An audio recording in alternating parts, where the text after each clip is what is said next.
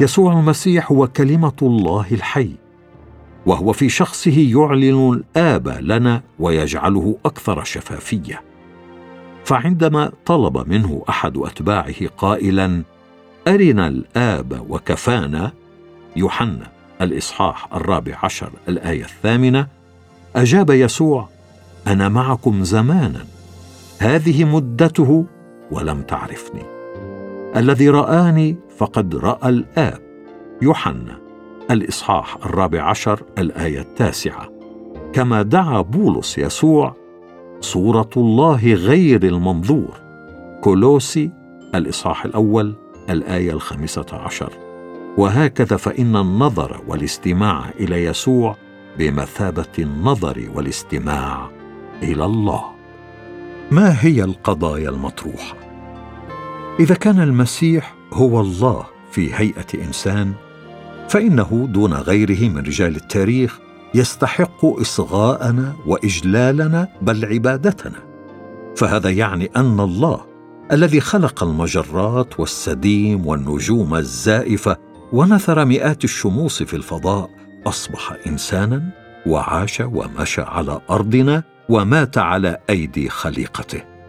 وهذا يعني أيضا أن موته أكثر بكثير من مجرد موت إنسان صالح لأنه سيكون أسمى ذبيحة على مر العصور تظهر محبة لا يمكن سبر غورها أو استقصاء أبعادها.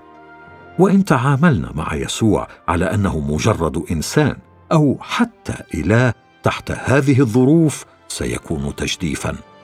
وإذا لم يستطع المرء أن يكيف حياته حسب تعاليمه فإن هذا يعني أن معنى الحياة سيفوته.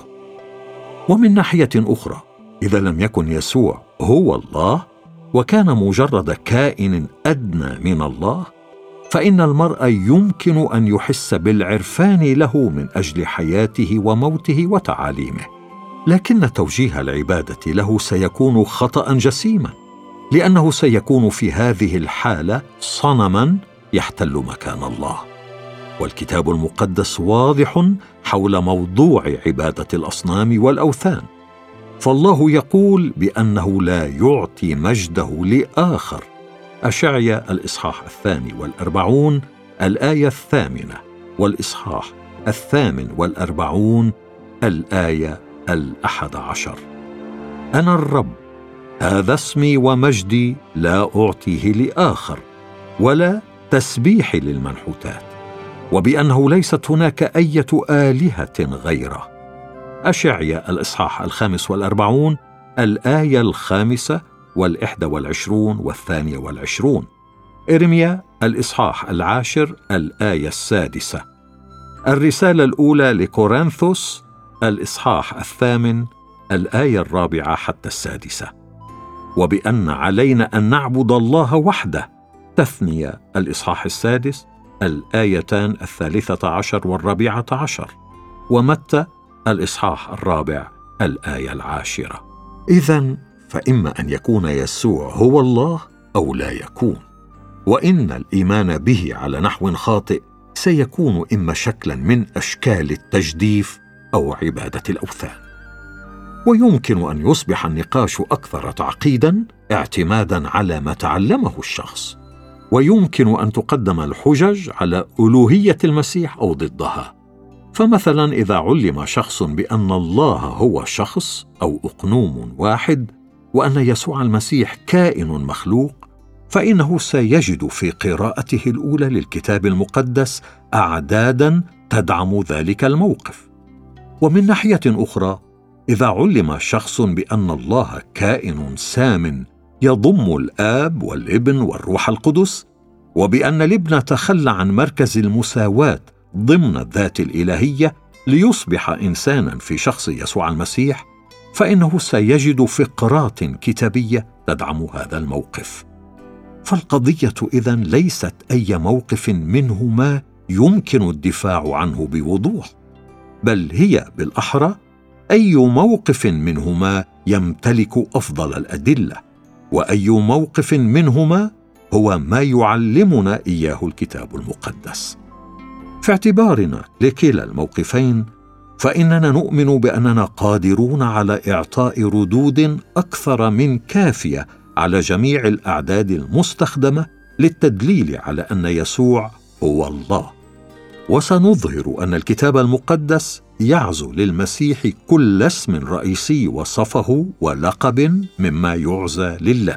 وسنثبت من الكتاب المقدس أن يسوع قبل العبادة ووجهت إليه الصلوات. وسنقدم ردودا على كل الحجج المضادة الرئيسة. وسنوثق من تاريخ الكنيسة قبل مجلس نيقيا في عام 325 للميلاد والذي أصبح الإيمان بألوهية المسيح منذ انعقاده الموقف الرسمي للكنيسة بأن الإيمان بألوهية المسيح كان دائما وابدا هو الموقف التقليدي المستقيم. ومن الواضح أنه لا يمكن أن يكون كلا الموقفين صحيحا وكان من الممكن أن يكون الأمر أكثر سهولة لو كانت القضية مجرد قضية إخلاص ولكنها ليست كذلك. فهي قضية أي الموقفين هو الصحيح. رومي الإصحاح العاشر الآية الثانية. لأنني أشهد لهم أن لهم غيرة لله ولكن ليس حسب المعرفة. تعريف المصطلحات. إن وجود تعريفات صحيحة لطبيعة الله وطبيعة الثالوث وشخص يسوع المسيح وطبيعته شرط مسبق لازم لفهم كثير من الفقرات الكتابية المتعلقة بألوهية المسيح. اولا الله. يقول الكتاب المقدس بأن الله كائن ذو وجود شخصي وهو عاقل ومحب وعادل وأمين وأبدي وخلاق وإنه في تفاعل حيوي مع خليقته. ويمكن تلخيص صفات الله إلى مجموعتين صفات عامة وصفات أدبية أخلاقية. يقول روبرت باسانتينو بأن الله حسب صفاته العامة فريد وأبدي وغير متغير وكلي القدرة وكلي العلم والوجود وثالوثي الأبعاد وروح وذو وجود شخصي. ويضيف بأن صفات الله الأدبية الأخلاقية تتضمن قداسته وبره ومحبته وحقه وتعلم المسيحية بأنه يحفظ الكون ويحكمه بشكل كامل السيادة وأنه كما سنبين تجسد في يسوع الناصري. ثانيا الثالوث. من بين كل ما هو واقع وموجود فإن الله وحده ثلاثي الشخصية أو ثالوثي. وحين نقول إن الله ثالوث فإننا بذلك نعطي وصفا لنظرة الكتاب المقدس إلى الله.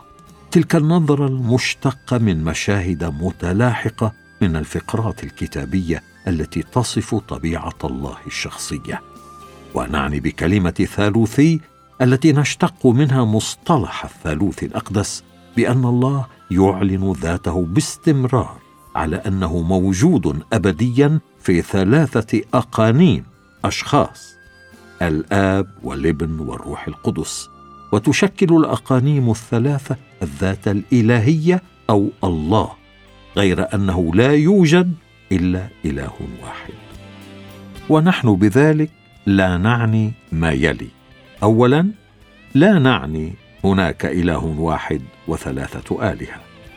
ثانيا لا نعني هناك إله واحد وأقنوم واحد بثلاثة أسماء أو حالات يتجلى فيها. ثالثا لا نعني هناك إله واحد وأقنوم واحد صار ثلاثة أقانيم منفصلة متتابعة. رابعا لا نعني هناك ثلاثة آلهة يشكلون عائلة واحدة. خامسا لا نعني هناك إله واحد مصاب بانفصام الشخصية. ويمكن تلخيص عقيدة الثالوث الأقدس الكتابية كما يلي. يتألف الله الحقيقي الواحد كما هو واضح في اشعيا الإصحاح الثالث والأربعون الآية العاشرة وتثنيه الإصحاح السادس الآية الرابعة من الآب والابن والروح القدس. ويدعى كل عضو في الذات الإلهية الله. فالآب يحمل اسم الله. غلاطيا الإصحاح الأول الآية الأولى. وطيطس الإصحاح الأول الآية الرابعة إلى آخره. كما يدعى الإبن أو الكلمة بشكل متكرر الله. في يوحنا الإصحاح الأول الآية الأولى والآية الرابعة عشر. وأعمال الإصحاح العشرون الآية الثامنة والعشرون. ويوحنا الإصحاح عشرون الآية الثامنة والعشرون وطيطس الإصحاح الثاني الآية الثالثة عشر وعبرانيين الإصحاح الأول الآية الثامنة إلى آخره. كما يعرف الروح القدس على أنه الله في مواضع مختلفة من الكتاب المقدس. أعمال الإصحاح الخامس الآيتان الثالثة والرابعة وفي رسالة يوحنا الأولى الإصحاح الرابع الآيتان الثانية والثالثة. وعبرانيين الإصحاح العاشر الآيتان الخامسة عشر والسادسة عشر. ونرى مفهوم الوحدة ضمن الثالوث في أعداد مثل متى الإصحاح الثامن والعشرون الآية التاسعة عشر حيث يشكل الآب والابن والروح القدس اسما واحدا بصيغة المفرد في اللغة اليونانية. ولأغراض هذا الكتاب فإننا لا نحاول الدفاع عن عقيدة الثالوث الأقدس. فعندما يؤمن المرء بلاهوت المسيح لا يعود الإيمان بوجود الله كالآب والابن والروح القدس في العادة يشكل مشكلة. أما بالنسبة للشخص الذي يريد أن يبحث فيما يقوله الكتاب المقدس عن الثالوث فإن هناك أعدادا كثيرة يمكن دراستها. وسنذكر عددا قليلا منها. متى؟ الإصحاح الثالث الآيتان السادسة عشر والسابعة عشر. ومرقس الإصحاح الأول الآية التاسعة حتى الحادية عشر. لوقا الإصحاح الأول الآية الخامسة والثلاثون. والإصحاح الثالث الآيتان الواحدة والعشرون والثانية والعشرون. يوحنا الإصحاح الثالث الآية الرابعة والثلاثون حتى السادسة والثلاثين. والإصحاح الرابع عشر الآية السادسة والعشرون. الإصحاح السادس عشر الآية الثالثة عشر إلى الخامسة عشر. أعمال الإصحاح الثاني الآية الاثنان والثلاثون والثلاثة والثلاثون والثمانية والثلاثون والتاسعة والثلاثون. رومي الإصحاح الخامس عشر الآية السادسة عشر والآية الثلاثون. الرسالة الأولى إلى كورنثوس الإصحاح الثاني عشر الآية الرابعة حتى السادسة. والرسالة الثانية إلى كورنثوس الإصحاح الثالث الآية الرابعة حتى السادسة. والإصحاح الثالث عشر الآية الرابعة عشر. أفسس الإصحاح الأول الآية الثالثة حتى الرابعة عشر. والإصحاح الثاني الآية الثمانية عشر إلى الثانية والعشرين. والإصحاح الثالث الآية الرابعة عشر حتى السابعة عشر والإصحاح الرابع الآية الرابعة حتى السادسة والرسالة الثانية لتسالونيك الإصحاح الثاني الآية الثالثة عشر والرابعة عشر والرسالة الأولى إلى تيموثاوس الإصحاح الثالث الآية الخامسة عشر والسادسة عشر وعبرانيين الإصحاح التاسع الآية الرابعة عشر والإصحاح العاشر الآية السابعة. والآية العاشرة حتى الخامسة عشر. رسالة بطرس الأولى الإصحاح الأول الآية الثانية.